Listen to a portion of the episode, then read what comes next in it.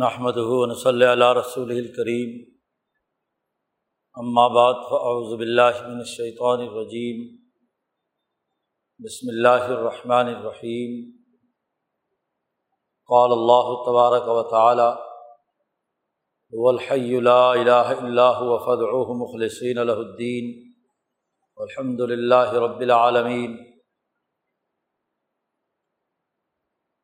وقال النبی صلی اللہ علیہ وسلم کانت بنو اسرائیل تسوسحم الانبیاء علامہ حلق نبی خلف نبی آخر.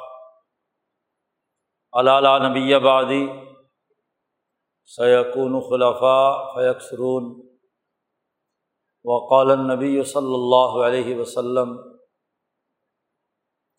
لا تزال طائفة من امتی قائمین الحق. لا يضرهم من خالفهم. صدق اللہ مولان العظیم و صدق رسول النبی الکریم معزز دوستو، مسلمان کی کامیابی اس بات میں مضمر ہے کہ وہ اللہ تبارک و تعالیٰ کی حکمرانی کو جو اس کائنات پر اسے حاصل ہے، پورے دل کی گہرائیوں کے ساتھ تسلیم کرے، اس کے ساتھ سچا تعلق قائم کرے۔ ذات باری تعالیٰ کے ساتھ اس کی وابستگی پرخلوص ہو۔ اخلاص پر مبنی ہو۔ اس میں کوئی غرض اور کوئی مفاد پیش نظر نہ ہو۔ پوری دل جمعی اعتماد، طاقت اور قوت کے ساتھ وہ اللہ تبارک و تعالیٰ کے احکامات کی پاسداری کرے۔ اس نے جو انسانیت کی ترقی کے لیے پروگرام پیش کیا ہے امبیا علیہم السلام کے ذریعے سے، اور جو دین حق عنایت کیا ہے، اسے دنیا میں غالب کرنے کے لیے اپنی تمام تر توانائیاں استعمال میں لائے۔ طاقت اور قوت اس لیے خرچ کرے۔ کہ وہ اللہ کی حکومت کو تسلیم کرتا ہے۔ دنیا میں انسان کی فطرت کہ وہ اپنے اجتماعی سوسائٹی کی تشکیل کے لیے ایک نظام زندگی استوار کرتا ہے، ایک سسٹم بناتا ہے۔ مہذب انسانیت اپنی اجتماعی طاقت اور قوت پیدا کرنے کے لیے کسی نہ کسی نظام کے دائرے میں رہ کر کام کرتے ہیں۔ سوائے ان مجنون اور پاگل لوگوں کے جو ذہنی طور پر مفلوج ہیں یا جسمانی طور پر معذور ہیں، یا جنگلوں میں وحشی قبائل، ان کو چھوڑ کر مہذب دنیا کسی نہ کسی نظام کے تابع کسی نہ کسی سسٹم کے تحت کام کرتی ہے۔ خواہ وہ انسانوں کا بنایا ہوا نظام ہو، اپنی عقل سے سوچا ہو، یا امبیا علیہم السلام کی تعلیمات کے تناظر میں ہو۔ نظام زندگی کے بغیر کوئی معاشرہ ترقی نہیں کرتا۔ اور ہر نظام زندگی میں یہ لازمی اور ضروری ہے کہ جس کو بھی منتظم اعلیٰ تسلیم کر لیا گیا، اسی کے مطابق تمام امور سر انجام پائیں گے۔ نظم و ضبط اور ڈسپلن منتظم اعلیٰ کے بغیر نہیں ہو سکتا اس کا نام بادشاہ رکھ لو، اس کا نام صدر رکھ لو وزیر اعظم رکھ لو ڈکٹیٹر، اس کا نام رکھ لو، چیف مارشل لا ایڈمنسٹریٹر رکھ لو۔ جوہری طور پر ان میں کوئی فرق نہیں۔ سربراہ مملکت کہہ لو، چیف ایگزیکٹو کہہ لو، قبیلے کا سردار کہہ لو، خاندان کا سربراہ کہہ لو، کسی شہر کا میئر کہہ لو، چیئرمین کہہ لو، کچھ بھی کہہ لو۔ نظام حکومت کی ڈور جس کے قبضے میں ہے، اس کے قائم کردہ ڈسپلن کو قائم رکھنا یہ ہر سسٹم کی بنیادی ضرورت دنیا میں عیسائی حکومتیں رہیں، یہودی حکومتیں رہیں، ہندو حکومتیں رہیں، حتیٰ کہ اخلاقیات کے پرچارک کنفیوشس کی حکومتیں اور اس کے ماننے والوں کی شہنشائیتیں رہیں۔ یا آج جمہوریت کے نام پر طرح طرح کی اور رنگ برنگی حکومتیں، معاشروں میں رہی ہیں یا اس کے مقابلے میں دیگر نظام ہے حیات قائم رہے ہیں، سرمایہ داری نظام ہو، جو سرمایہ کے بت کا پجاری ہے یا اس کے مقابلے میں سوشلزم یا کمیونزم ہو جو پرول تاریہ کی آمریت کے تصورات کے تحت انسانی زندگی کا نظام پارٹی ڈکٹیٹرشپ اور پارٹی سربراہ کے حکم کے ماتحت قرار دیتے ہیں۔ بات ایک ہی ہے کہ ہر اجتماعی نظام میں اس اجتماعی نظام کی بنیادی طاقت جہاں مرتکز ہے چاہے وہ پولٹ بیرو ہو، کیبنٹ ہو، جمہوری نظاموں میں وہ ذرا کی کونسل ہو، اس کے متحد ہوتا ہے اس کے بغیر نہیں ہو سکتا۔ اب سوال یہ ہے کہ اس پوری کل انسانیت کی اجتماعیت کا عالمی نظام اس کے قیام کے لیے بین الاقوامی نظام بنانے کے لیے اس کی عالمگیر حکمرانی کو قائم رکھنے کے لیے کون سے مرکز کو تلاش کیا جائے؟ سرمائے کو، پارٹی ڈکٹیٹرشپ کو، کسی خاص خاندان، اس کی نسل کو، کسی خاص قوم کو کسی خاص طبقے کو۔ ظاہر ہے کہ یہ تمام جتنی بھی چیزیں ہیں، خود اپنی ذات میں محتاج ہے ان کی اپنی زندگی، ان کی اپنی تخلیق، انہیں، ان کی اپنی کارکردگی کسی اور کی محتاج ہے، ذاتی نہیں ہے۔ اپنے اختیار سے نہیں ہے۔ قرآن نے اللہ کے مقابلے میں جتنی بھی طاقتیں لوگ پوچھتے تھے، ان کے بارے میں کہا ہے کہ انہوں نے دنیا میں کوئی چیز پیدا نہیں کی۔ بلکہ خود جو ہے وہ ہم یخلقون وہ خود پیدا کیے گئے۔ جس کی تخلیق اپنے قبضۂ قدرت میں نہیں، جس کے قبضۂ قدرت میں ہے تو وہ تو محتاج ہے۔ وہ تو فقیر ہے۔ اس کی حکمرانی کیا حیثیت رکھتی ہے؟ اس کی حکمرانی تو ایک حد تک ہے، بس چاہے وہ کسی چھوٹے سے شہر کا بلدیا کا چیئرمین ہو یا کسی قبیلے کا سردار ہو یا کسی پارٹی کا منتظم اعلیٰ ہو، کسی صوبے کا حکمران ہو یا کسی ریاست کا یا کوئی بین الاقوامی چودھری ہو اس کی اپنی حیثیت زیادہ سے زیادہ اس حد تک ہے کہ وہ ظاہری نظم و نسق ایک درجے میں جو اس کا دائرہ ہے، اس میں قائم کرنے کی اہلیت رکھتا ہے۔ اور تو کچھ نہیں۔ اب کل انسانیت کے لیے کسی بھی مفاد سے بالا تر ہو کر، ذاتی اور گروہی مفاد سے بالا تر ہو کر کوئی بھی سسٹم نہیں ہو سکتا۔ چاہے شہنشائیت بنا لو، جمہوریت بنا لو ڈکٹیٹرشپ بنا لو پولٹ بیرو قائم کر لو، پارٹی ڈکٹیٹرشپ لے آؤ۔ کیونکہ جو خود تخلیق ہے وہ محدود ذہن اور جب وہ محدود ذہن ہے تو محدود ذہن سے اوپر نہیں اٹھ سکتی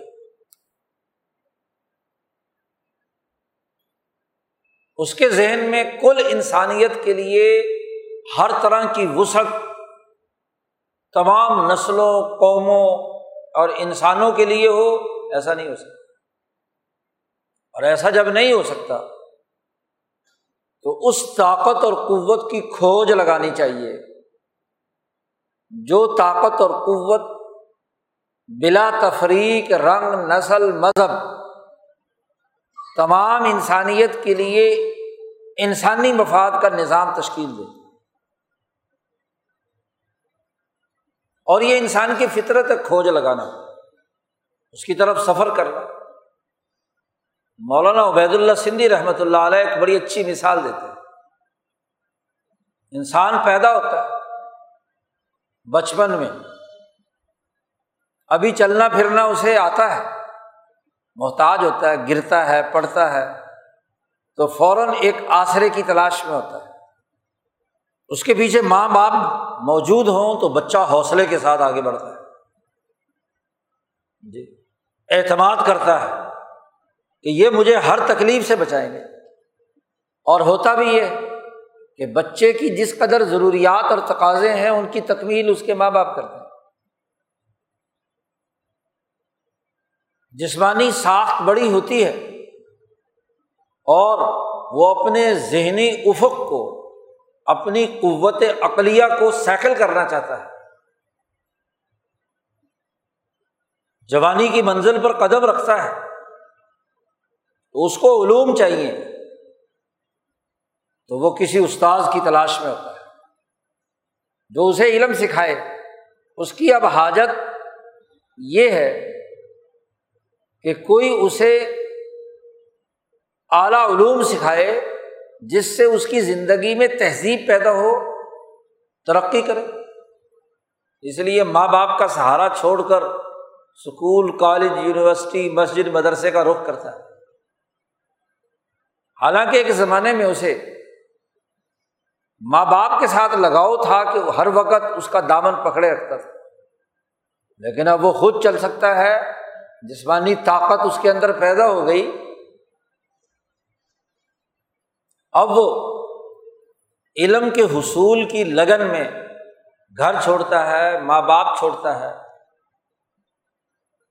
اپنے ہی شہر میں ہے تو اپنے اسکول اور کالج میں جاتا ہے۔ ایک ایسے آدمی کی اپنے آپ کو سفرد کرتا ہے استاذ کے، جو اسے ہنر سکھائے،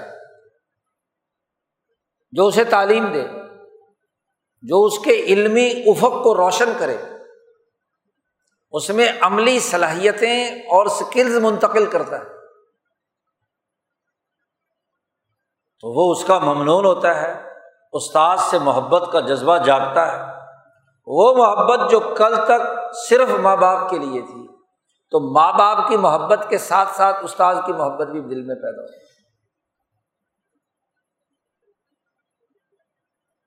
اور آگے بڑھتا ہے۔ مزید ترقیات اسے چاہیے۔ تعلیم سے فارغ ہو گیا۔ اب اسے سوسائٹی میں فعال کردار ادا کرنا ہے۔ فعال کردار ادا کرنا بغیر نظم و ضبط اور ڈسپلن بغیر امن و امان، تحفظ اور معاشی سسٹم کے نہیں ہو سکتی۔ جو معاشی سسٹم بنانے والا اور چلانے والا منتظم ہے، حکمران۔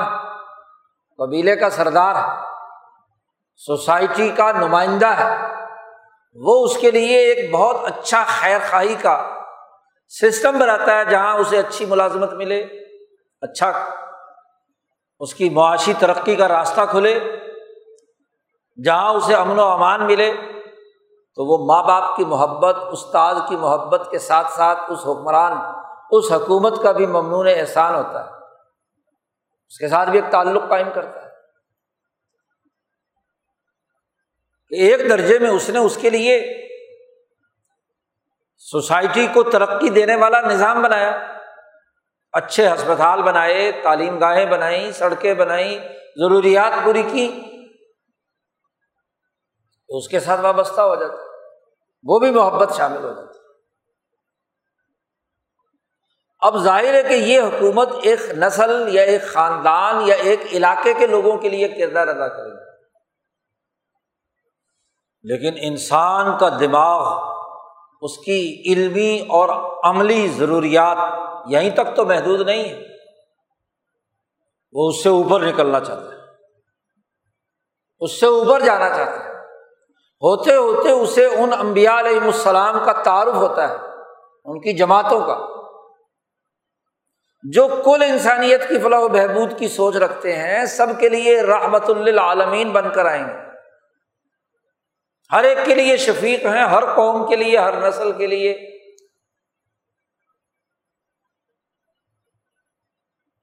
تو جو کل انسانیت کے نفے کا ماحول بنائے گا، تو ہی کسی قوم کا قومی نظام درست ہوگا۔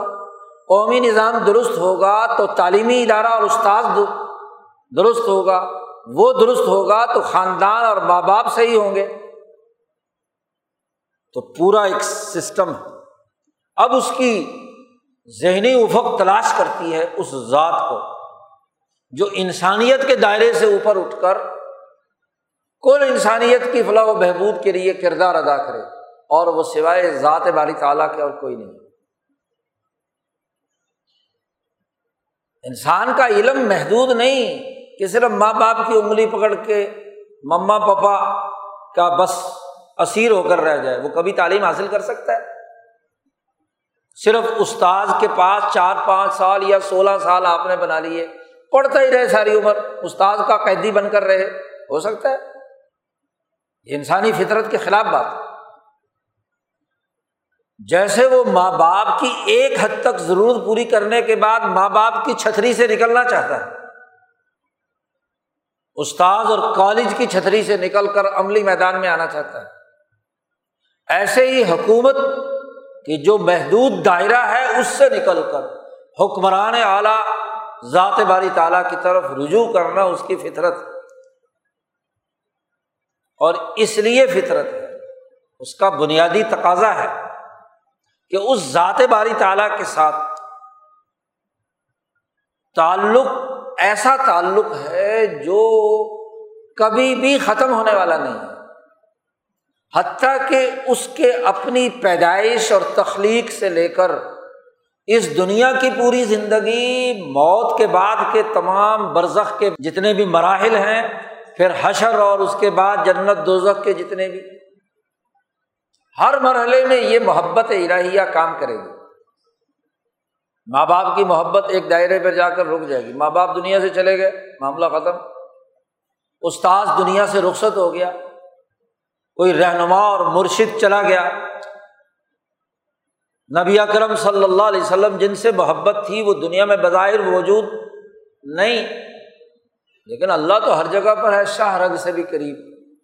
جس نے تمہیں حیات بخشی، تمہاری سانس کی ڈوری چل رہی ہے۔ کائنات کا پورا نظام چل رہا ہے۔ جس نے تمہارے ماں باپ، دادے، پردادے عالم تک سارے انسانوں کو پیدا کیا، زندگی دی۔ اور تمہاری آنے والی نسل کے اندر زندگی پیدا کی۔ جو اس کائنات کی زندگی ہے، اس کے ساتھ تعلق، اس کے ذہن کو روشن کر دیتا ہے۔ جتنے بھی دنیا میں نظام ہے، فکر ہے وہ ایک جگہ پر جا کر رک جاتے ہیں۔ اس سے اوپر سرمایہ داری نظام سرمایہ کے بت کا پجاری ہے۔ پورا کا پورا ڈھانچہ، اس کی سیاست، معیشت، عدالت، تہذیب، کلچر، تمام تر اجتماعی اور انفرادی سرگرمیاں سرمایہ کے بت کے گرد گھومتی ہیں۔ سرمایہ کے مفاد کا سیاسی نظام، سرمایہ کے مفاد کا معاشی نظام، سرمایہ کے مفاد کا عدالتی نظام، تعلیمی نظام، مذہبی نظام، جتنے بھی نظام، ان تمام کا قبلہ و کعبہ ایڈم اسمتھ کے زمانے سے سرمایہ بن چکا۔ اس سے اوپر کیا ہے؟ خود سرمایہ کس نے تخلیق کیا؟ اور بھلا اس سے زیادہ فضول اور لو بات کیا ہوگی؟ کہ انسانیت کے لیے نظام بنانا ہے اور انسانیت کے لیے جو نظام بنایا جا رہا ہے، وہ انسانیت سے کم تر مخلوق کو مرکز مان کر بنایا جا رہا ہے۔ سرمایہ سونا چاندی ہے یا سونے اور چاندی کی نمائندگی کرنے والا زر ہے۔ اور زیادہ سے زیادہ اس زر یا سونے چاندی سے خریدے ہوئے معدنیات ہیں یا اس کے ذریعے سے قبضہ کیے ہوئے قدرتی وسائل ہیں یا درخت اور نباتات ہیں یا حیوان ہیں یا اسی سرمایہ کے بلبوتے پر انسانوں کو یرغمال بنا کر ایشیا، افریقہ کی منڈیوں پر قبضہ کر کے انسانیت پر غلامی مسلط کی گئی اور کیا ہے؟ تو ایک اعلی انسان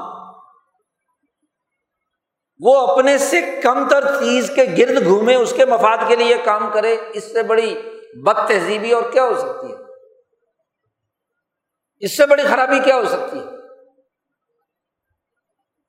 کہ وہ چیز روپیہ پیسہ سونا چاندی جو اس کائنات کی مخلوقات میں سب سے پسترین ہے۔ ارتقا کے مراحل خود یورپین فلاسفر بیان کرتے ہیں کہ ارتقا کے مراحل میں انسانیت تمام مخلوقات سے زیادہ اعلیٰ ہے۔ تو اعلیٰ کے لیے نظام بنانا ہے، اسفل کی بنیاد پر، زر کی بنیاد پر کیپٹل کی بنیاد پر۔ اس سے بڑی بدتر بات کیا ہو سکتی ہے؟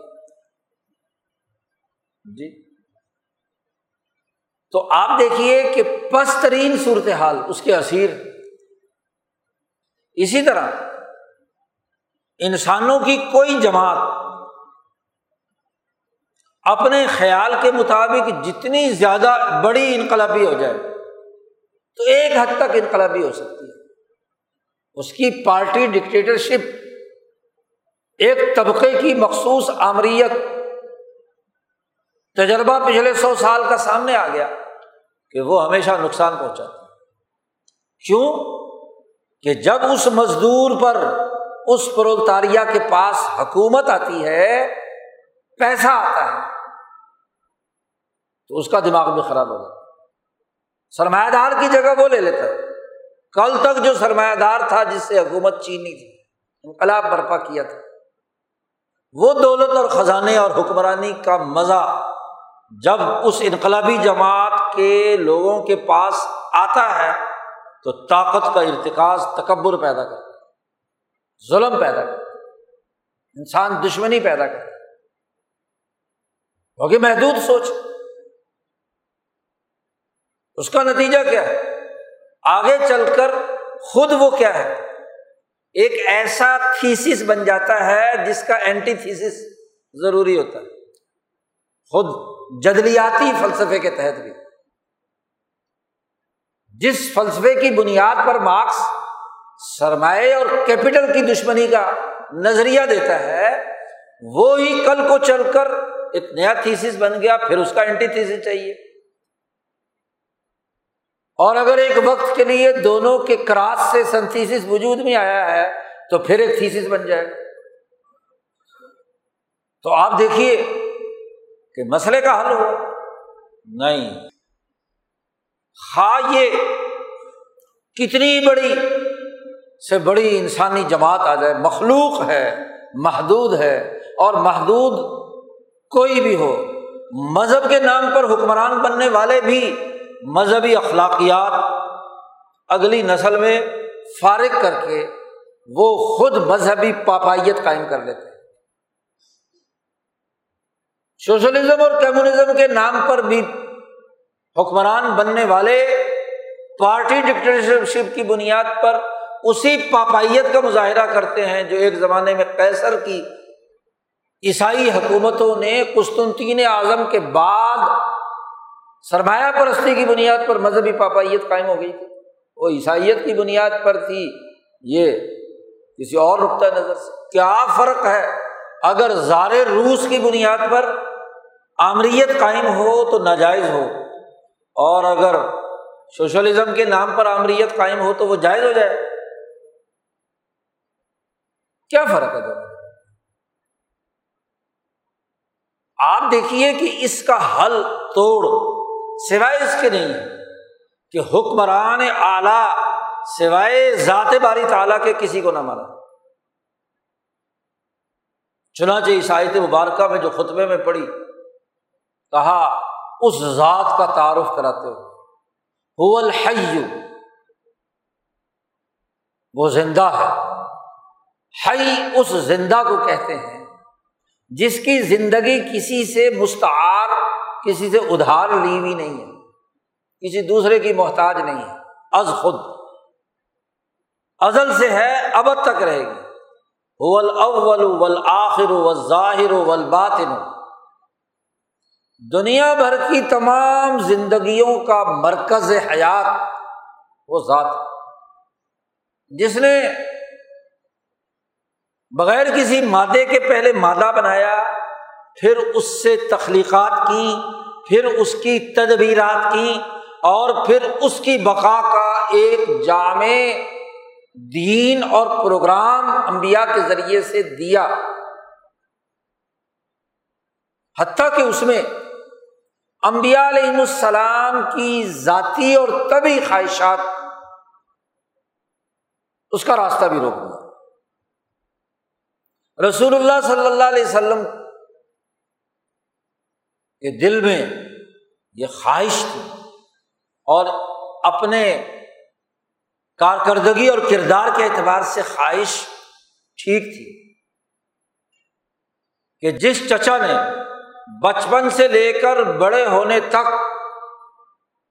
نبی اکرم صلی اللہ علیہ وسلم کی پشت پناہی کی، ہر مشکل موقع پر نبی اکرم صلی اللہ علیہ وسلم کا تحفظ کیا۔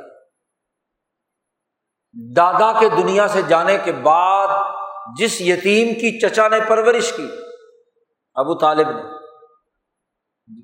آٹھ سال کی عمر سے لے کر اگلی زندگی کا تیس پینتیس سال جی چالیس سال تقریباً۔ جس نے ہر اہم موقع پر آپ صلی اللہ علیہ وسلم کا تحفظ کیا، ہر مصیبت سے بچایا، ہر تکلیف سے بچایا۔ تو خواہش تو بنتی ہے نا کہ آپ صلی اللہ علیہ وسلم چاہیں کہ ابو طالب ایمان والا ہو جائے۔ اسی لیے اسی خواہش کے پیش نظر ابو طالب کے موت کے وقت قریب جا کر کہا، چچا جا ایک دفعہ ایسا سے ہی میرے کان میں کہہ دو کہ لا الہ الا اللہ محمد الرسول۔ اللہ کو میں مانتا ہوں۔ ان بتوں کا انکار کر دو۔ میں گواہی دوں تو صحیح اللہ کے سامنے کہ یہ مومن ہے۔ لیکن اللہ نے کہہ دیا ان کا لا تحدی من احبب تھا اولا کن اللہ یہدی میں یشا اے محمد صلی اللہ علیہ وسلم، آپ جس سے محبت رکھتے ہیں، آپ ہدایت نہیں دے سکتے۔ اللہ تحدی من احبب ولا کن اللہ یہدی میں یشا اللہ تعالیٰ جسے چاہے ہدایت دیتا ہے۔ آپ کی خواہش، آپ کی محبت کی بنیاد پر۔ تو انسانی خواہشات کا دائرہ جس دین نے سرے سے ختم کر دیا۔ ابراہیم علیہ السلام جو اس دین کے انسانیت کے امام ہیں، انی جائلو کا لندا سی امام باپ سے بڑھ کر اور کون ہوگا؟ ابراہیم علیہ السلام نے۔ باپ سے بھی کہا تھا، جب دھکے دے کر وہ گھر سے نکال رہا تھا، کہ میں تیری مغفرت کی دعا کرتا رہوں گا، تیری ہدایت کی دعا کرتا رہوں گا۔ اللہ پاک نے واضح طور پر حکم دے دیا کہ ابراہیم بہت نرم دل آدمی ہے۔ لاواہ الحلیم بہت بردبار ہے۔ اس لیے انہوں نے اپنے باپ سے اس محبت کی وجہ سے استغفار مانگا تھا اور اللہ پاک جو ہے کسی کی خواہش کی بنیاد پر اس طرح استغفار قبول نہیں کرتا۔ اس نے خود اپنا اس کا کردار کیا ہے۔ آپ دیکھیے کہ جس دین میں خود انبیاء علیہ السلام کی محبتیں اور خواہشیں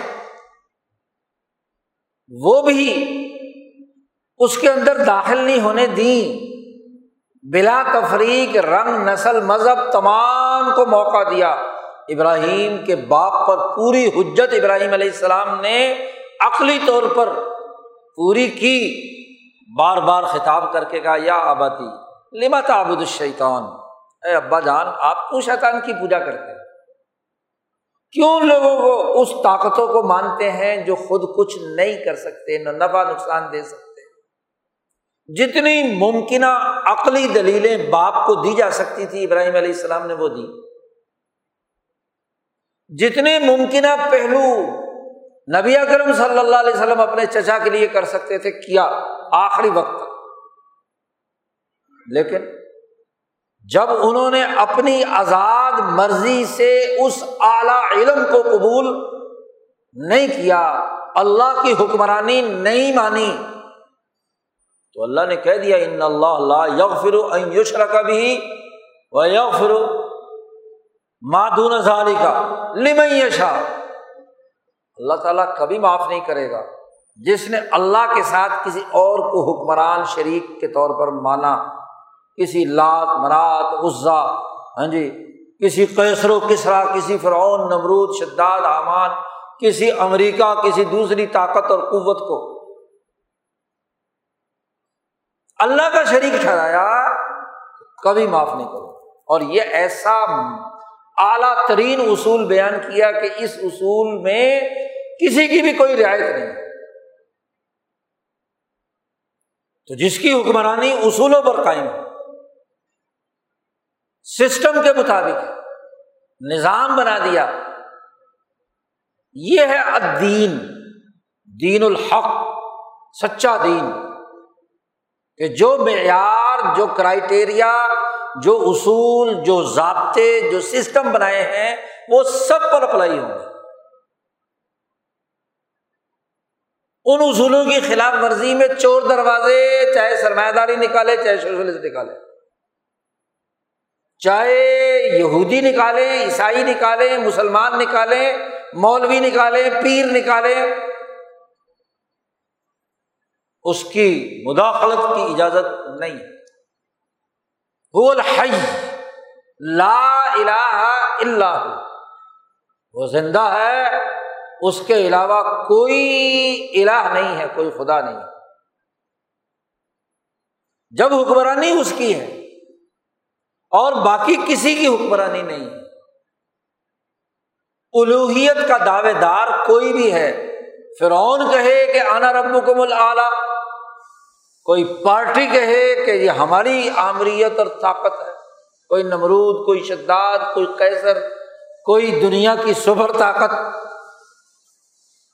تو مسلمان سے کہا، کہہ دو ہو الحیو لا الہ الا اللہ کے علاوہ اور کوئی خدا نہیں۔ فد مخلصین الدین اسی کو پکارو۔ خالصتاً. مخلصین الدین، اپنا سسٹم، اپنا دین، اپنا نظام خالص اسی اللہ تبارک ہوتا ہے اس دین میں کسی قسم کی کوئی ملاوٹ اور مکسنگ نہیں ہونی چاہیے۔ اور دین کسے کہتے ہیں؟ عربی میں۔ دین کہتے ہیں سسٹم، نظام۔ کہ جیسا کرو گے، ویسا بھرو گے۔ ڈایانہ مادہ جزا سزا کے مسلمہ قوانین پر اس کا اطلاق ہوتا ہے۔ اس لیے قرضے کو دین کہتے ہیں عربی میں۔ اور قرضہ وہ ہوتا ہے کہ جتنا لیا ہے اتنا آپ کو واپس دینا ہے۔ جزا سزا کا ایک عالمگیر نظام، جس کے قوانین بالکل پرفیکٹ انسانی بھلائی کے لیے۔ اس میں کسی کی کوئی روح رعایت نہیں۔ وہ حقیقی دین کہلاتا ہے، دین الحق۔ اور اس کے مقابلے میں دین الباطل وہ ہوتا ہے کہ سزا و جزا کا ایسا نظام کہ جس میں چور راستے تلاش کر رکھے۔ ہیلے بہانوں سے ایک مخصوص طبقے کی اجارہ داریاں، آمریتیں، مفادات مخصوص طبقے کے لیے۔ خواب و سرمایہ داری عنوان سے ہو یا سوشلسٹ عنوان سے ہو؟ کسی بھی عنوان سے۔ مزدوروں، کسانوں، محتاجوں کے حقوق پر ڈاکہ ڈالنے کا جو بھی چوری پر مبنی نظام ہے وہ دین الباطل۔ حکمرانی کا ایسا نظام جو بلا تفریق رنگ نسل مذہب انسانیت کے لیے کردار ادا نہیں کرتا وہ دین الباطل۔ غلط نظام۔ کیونکہ ہر نظام کی ذمہ داریاں دو ہیں۔ ایک امن اور ایک معاشی خوشحالی۔ امن بلا تفریق رنگ نسل مذہب تمام کے لیے اور معاشی خوشحالی بھی تمام لے امن و امان کا نظام کا قائم ہونا۔ معاشی خوشحالی کا نظام بننا۔ اس میں کسی اور طاقت کی مداخلت اور جس مداخلت کے ذریعے سے سسٹم اپنے مفادات حاصل کرے، سسٹم چلانے والا عیاش طبقہ۔ اس لیے قرآن حکیم نے ملا اور مترف جاگیردار، وڈیرے سرمایہ دار ان کے خلاف کھل کر قرآن نے آواز بلند کی ہے۔ ان سرمایہ پرستوں کے خلاف کہا۔ الذين يكنزون الذهب والفضة ولا ينفقونها في سبيل الله، فبشرهم بعذاب اليم ان کو دردناک عذاب کی خوشخبری سنا دیجیے جو سونے چاندی پر، خزانے پر مسلط ہو کر بیٹھ گئے۔ یارہ داریاں بنا لی ان مولویوں اور پیروں کے خلاف بھی ببانگ دول اعلان کیا۔ یا الذین آمنو، ان کثیر من الاحبار والرہبانی لیاکلون اموال الناس بالباطل۔ بڑے بڑے علماء، بڑے بڑے پیر کثیر من الاحبار والرہبان۔ لیاکلون اموال الناس، لوگوں کا مال کھاتے ہیں باطل طریقے سے۔ اور اللہ کے راستے سے لوگوں کو روکتے ہیں، کیونکہ دین بدنام ہوتا ہے۔ لوگ کہیں گے اچھا یہ مولوی صاحب یہ کر رہے ہیں، یہ پیر صاحب یہ کر رہے ہیں، یہ تو دین کا نظریہ ہو گیا۔ اسلام کا نظریہ ہوگا۔ اس طرح کون اسلام کے پاس آئے گا؟ راستہ روک دیا انہوں نے۔ یسدون سبیل اللہ۔ کہا الحاکم التقاصر حتیٰ ضرتم المقابر۔ تمہیں کثرت مال نے، کثرت علم کے گھمڑ نے، کثرت طاقت نے تمہیں غفلت میں مبتلا کر مکی صورتیں جتنی بھی ہیں وہ انقلاب کا بنیادی پیغام دیتی ہیں۔ انہو لحب الخیری لشدید، یہ مال کی محبت میں ڈوبا ہوا ہے۔ شدت کے ساتھ اس کے اندر مال کی محبت ہے۔ اس لیے بلال کو، سہیب کو، ان مظلوموں کو جو مکہ کی سوسائٹی میں دبا کر رکھ دیے گئے تھے، ان سے کہا، اٹھو۔ جی پہلی صورت میں انقلاب کا اعلان کر دیا۔ اٹھو کہ کل ہی اگر یہ ظالم ظلم سے باز نہیں آتا تو اس کے بال پکڑ کر گھسیٹ لو۔ نلسوام بن نسی ناسیت کاضیبات خاتیہ اس کی پیشانی جھوٹی ہے، مجرم ہے۔ مت گھبراؤ۔ بلال، جس کی کوئی حیثیت نہیں ہے۔ یاسر، جس کی کوئی حیثیت نہیں ہے۔ سہیب رومی جو پردیسی ہے۔ قریش کے ہاں اس کی کیا حیثیت ہے؟ ان کو کہا، اٹھو۔ اور اٹھ کر ان کی بےشانی پکڑ کر گھسیٹ لو اور دنیا نے دیکھا کہ غزوہ بدر کے موقع پر وہی بلال ہیں جو امیہ ابن خلف جس کے وہ غلام تھے، اس کا راستے سے خاتمہ کرتے ہیں۔ تفصیل امام بخاری نے حدیثوں میں بیان کی۔ وہی چھوٹے چھوٹے بچے ہیں، معاذ اور معوض کاشتکاروں کے بچے۔ ابو جال اور حملہ آور ہوتے ہیں اور گردن کاٹ کے ایک طرف کر دیتے ابو جہل بہت روتا اور پیٹتا ہے۔ بخاری میں الفاظ ہیں۔ ابو جال کہتا ہے، کاش کہ مجھے کوئی سردار قتل کرتا۔ یہ محمد صلی اللہ علیہ وسلم نے کیا کام کیا کہ کاشتکاروں کے جو دو حقیر کسانوں کے بچے انصاری اور مدینہ والے کاشتکار کہلاتے تھے نا کہا اس کے الفاظ ہیں، گردن کٹ رہی ہے۔ لو غیر اکار قتلونی۔ کاش کہ مجھے کاشتکاروں کے بیٹے قتل نہ کرتے۔ اس سے بڑی ذلت کیا ہے کہ محمد صلی اللہ علیہ وسلم نے کاشتکاروں کے کسانوں کے دو بچوں سے میری گردن کٹوا دی۔ کوئی دلیر اور بہادر مجھے کاٹتا تو بات بھی تھی۔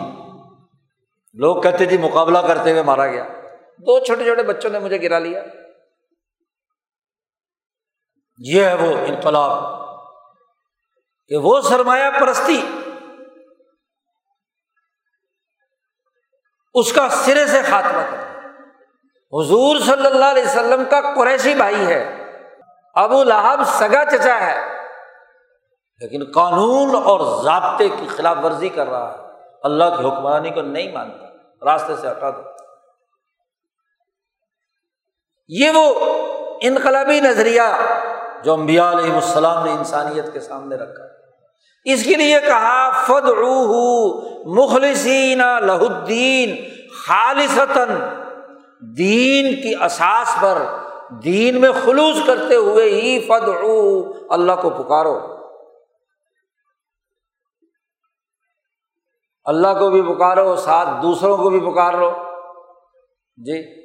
امریکہ کو بھی پکار لو، سرمایہ داروں کو بھی پکار لو، جاگیرداروں سے بھی یارانے گاٹ لو، حکمران ظالم طبقوں سے بھی دوستیاں لگاؤ اور اللہ اللہ بھی کرو۔ یہ دو چیزیں کیسے جڑ سکتی ہیں؟ مولانا سندھی کہتے ہیں، نہیں جڑ سکتی۔ انقلاب کی بنیادی فطرت ہے۔ کہ ایک مسلمان جب اللہ پر اعتماد پیدا کرتا ہے بخلصین الدین ہوتا ہے۔ تو وہ جو انسانیت کا عالمگیر قانون ترقی کا دین نے دے دیا، اس کی مخالفت جو بھی کرے، اس کو راستے سے ہٹا دیا جائے۔ صحابہ کا یہی حال تھا۔ حضرت اقدس مولانا شاہ سعید احمد رائے پوری یہ آئے اکثر پڑھا کرتے صحابہ کی خصوصی لاتا جدو قومی امرون بلّہ ولیوم الآخری یوا دون من حاد اللہ و رسول ولو کانو آبا اہم او ابنا اہم او اخوان اہم او عشیرت تم صحابہ جیسی کبھی جماعت نہیں پاؤ گے کہ جب وہ اللہ اور اس کے رسول کے دشمن، ان کا باپ بھی ہو، ان کا بیٹا بھی ہو، ان کا رشتے دار بھی ہو، ان کا خاندان بھی ہو، اس کے مقابلے میں ڈٹ جاتے۔ صحابہ کی یہی تو خصوصیت۔ کا قطب فی قلوب ایمان یہی وہ لوگ ہیں جن کے دل پر ایمان لکھ دیا گیا۔ فض مخلصین الدین خالص دین اسی کے لیے کر لو، اسی کو پکارو۔ گویا کہ مسلمان جماعت سے کہا گیا کہ وہ ہے ذات جس نے تمہارے اندر زندگی پیدا کی۔ اور اس زندگی کا لازمی اثر یہ ہے کہ تمہارے لیے ایک سسٹم اور نظام تجلیات قرآنیہ کی صورت میں دیا۔ دین کا مرکز اور محور قرآن حکیم ہے۔ اور قرآن حکیم کی تکمیل کرتے وقت صاف اعلان کر دیا تھا کہ الوم اکمل تو لکم دین کم و اتمم تو علیہ کم نعمتی و رضیت القم الاسلام دینا۔ تمہارے لیے آج دین مکمل کر دیا، نعمت مکمل کر دی۔ اور اس دین پر اللہ نے اعلان کر دیا، میں راضی ہوں۔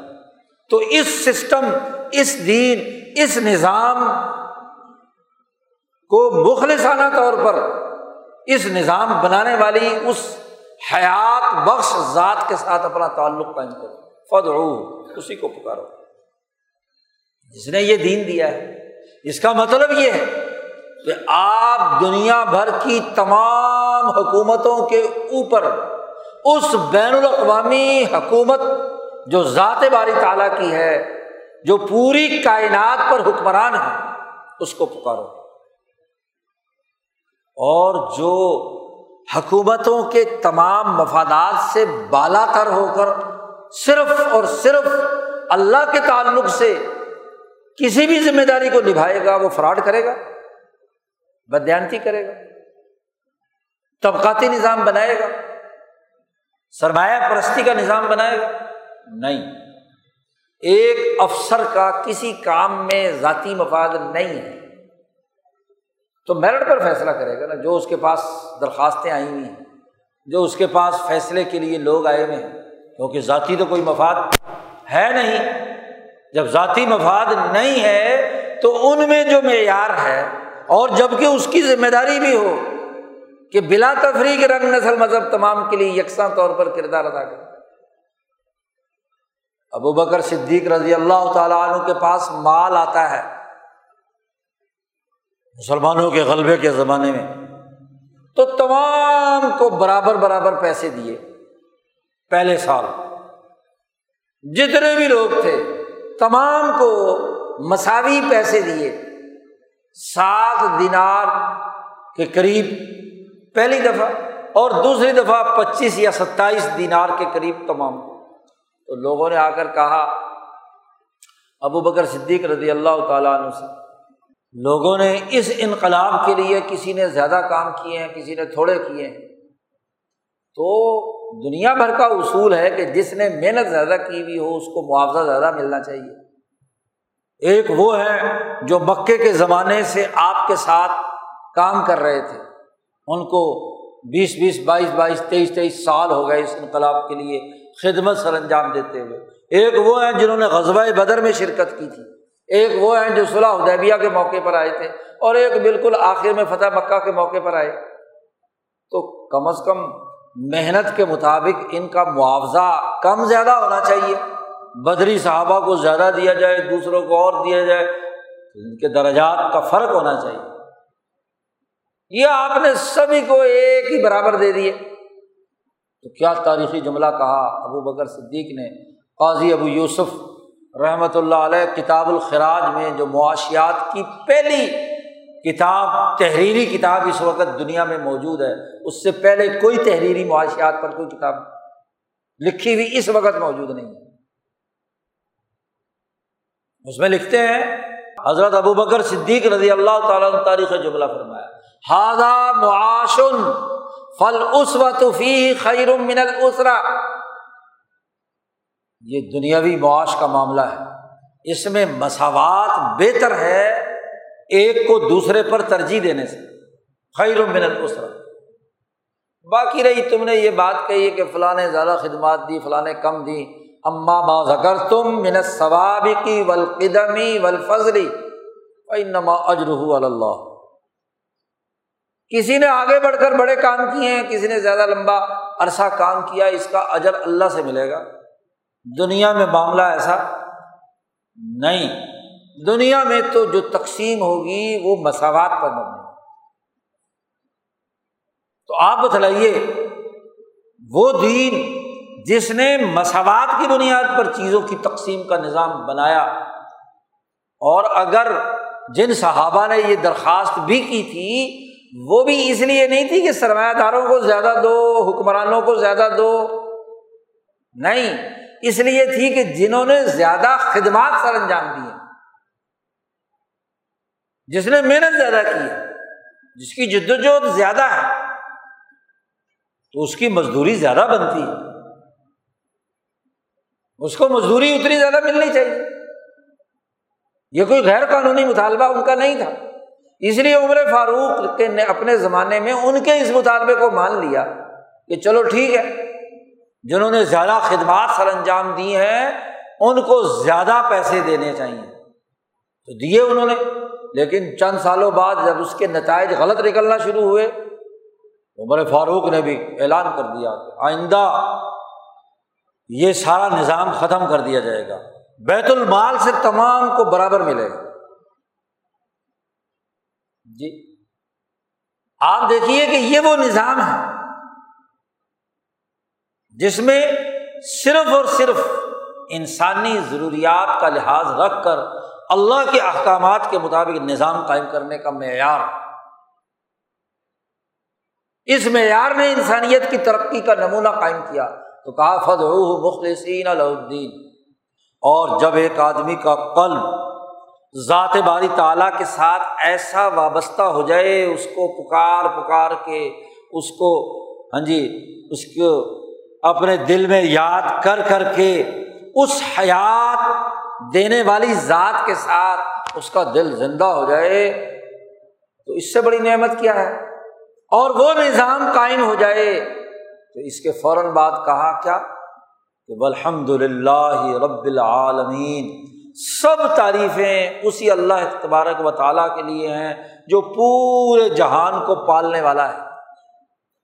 یہ جو دنیا کے پالنے والے رب رب کا دعویٰ کرنے والے ہیں، انا رب کم العلیٰ فرعون جیسے، ان کی ربوبیت تو چند سالوں کی ہے۔ زیادہ سے زیادہ کوئی حکمران ہوگا، پچاس سال کا، سو سال کا، بس اس کے بعد کا مر کپ گیا۔ پھر کون پالے گا؟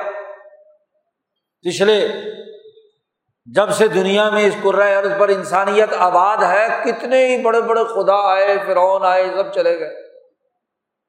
انسانیت کی پرورش کرنے والی ذات اگر ہے، تو وہ صرف اور صرف رب تبارک و تعالیٰ ہے۔ تو ہر قابل تعریف، جو بھی دنیا میں قابل تعریف چیز ہے، اس تعریف کے پیچھے ربوبیت خدا بندی کا کردار ہے۔ اس لیے جب اللہ کے ساتھ اس کے دین کے غلبے اور اس کی حکمرانی کا نظام قائم کرنے کی جد وجہد کی، تو اللہ کا شکر ادا کرے الحمد للہ رب العالمین، سب تعریفیں، ساری مد و ثنا صرف اور صرف اس اللہ کے لیے ہے جو رب العالمین۔ یہ وہ بنیادی پیغام ہے۔ ابن عباس رضی اللہ تعالی عنہما فرماتے ہیں کہ جو آدمی لا الہ الا اللہ پڑھتا ہے، تو آخر میں اس کو الحمد للہ رب العالمین بھی ضرور پڑھنا چاہیے اس آیت کے مطابق۔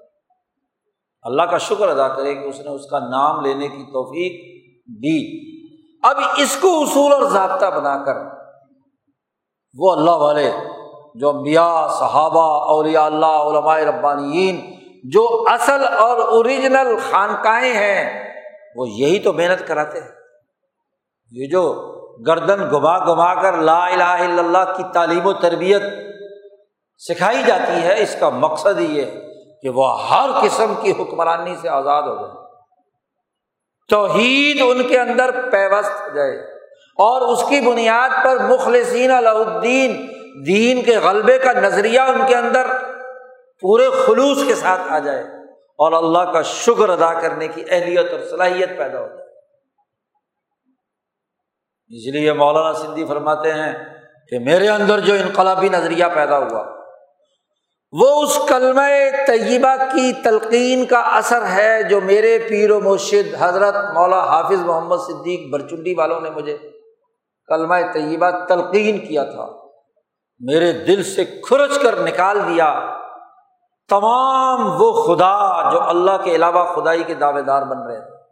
چاہے وہ ہندوؤں کے بت تھے یا کوئی سرمایہ داروں اور جاگیرداروں کی طاقت اور قوت تھی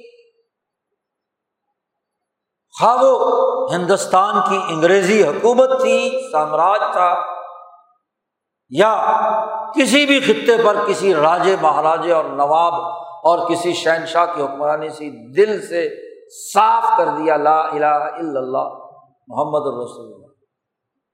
اور اس کلمہ توحید کے اس بنیادی جذبے کو جلا بخشی مولانا سندھی فرماتے ہیں، شیخ الہند مولانا محمود حسن قدس سے اس کو رخ دیا۔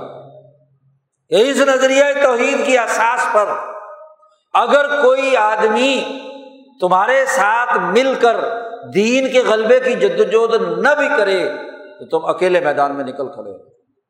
اعظم پختہ اور مولانا سندھی فرماتے ہیں کہ یہ کلمہ جب میرے قلب میں پیوست ہو گیا، حضرت شیخ الہند کی صحبت سے، تو میں دنیا بھر میں گھوما۔ افغانستان میں سات سال رہا، ماسکو گیا، استنبول گیا، سوئٹزرلینڈ گیا، عرب میں جزیرت العرب رہا، مکہ مکرمہ رہا، کسی جگہ پر بھی۔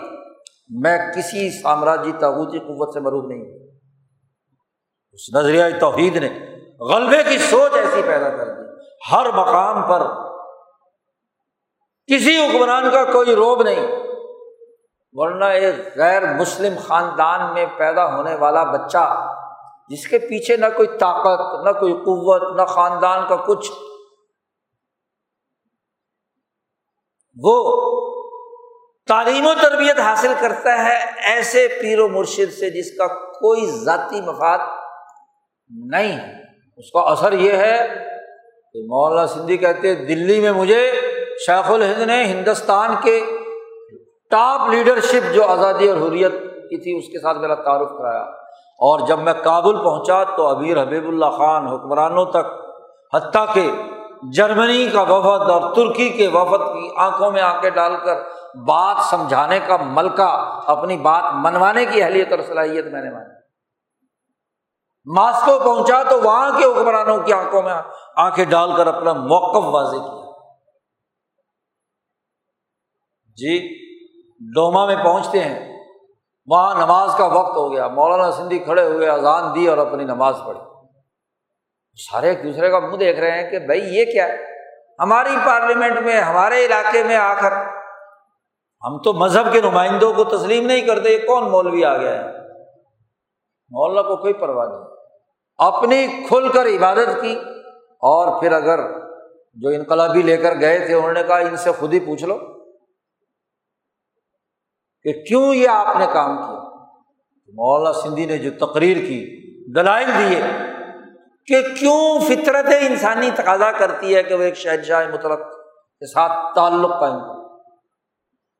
استنبول پہنچتے ہیں، تو مصطفیٰ کمال عطا ترک جو ترکوں کا عطا ہے، بابا قوم انقلاب لا چکا ہے، خلافت ختم کر چکا ہے، ترک اس کے سامنے جھکتے ہیں۔ مولانا سندھی مذاکرات ہوئے، تو جو علمی غلطیاں ہندوستان کے بارے میں کمال مصطفیٰ عطا ترک میں تھیں، مولانا سندھی نے کہا کہ آپ نے جغرافیہ ہی نہیں پڑھا ہندوستان کا۔ لو پہلے وہ گزٹیئر پڑھو، سروے پڑھو، سروے آف انڈیا، پھر مجھ سے بات کرو۔ جی کسی سے کوئی گھبراہٹ نہیں۔ تو وہ ہمت، وہ طاقت اور وہ قوت نظریہ توحید سے پیدا ہوتی اور جب یہ بات مخلصین الدین، ایک غیر مسلم بچے کے مسلمان ہونے کے بعد اس کے دل میں پیدا ہو سکتی ہے، تو جو اپنے آپ کو جدید پشتی مسلمان کہتے ہیں، ان کا حال کیا ہونا چاہیے؟ وہ جب یہ کہیں گے مخلصین الدین، تو ان کے قلب میں بھی تو یہ چنگاری بھڑکنی چاہیے نا۔ اور جب مولانا سندھی اس پورے سفر سے پہنچتے ہیں حرم میں، تو اللہ کا شکر ادا کرتے ہیں الحمد للہ رب العالمین۔ اس کی حمد و ثنا، اور پھر بھی آرام سے نہیں بیٹھتے۔ حرم چھوڑا، مکہ چھوڑا، اس لیے کہ اس ملک میں آ کر ہندوستانیوں کی ترقی کا جو نظام ممکنہ طور پر مخلصین الدین بن سکتا تھا، اس کے لیے حرم چھوڑ کر یہاں کے نوجوانوں کو سمجھانے کے لیے یہاں تشریف یہ وہ نظریہ ہے، یہ وہ جذبہ ہے، یہ وہ شعور ہے جو نظریہ توحید نے پیبست کر دیا عبید اللہ سندھی نے۔ آج بڑا المیہ ہے۔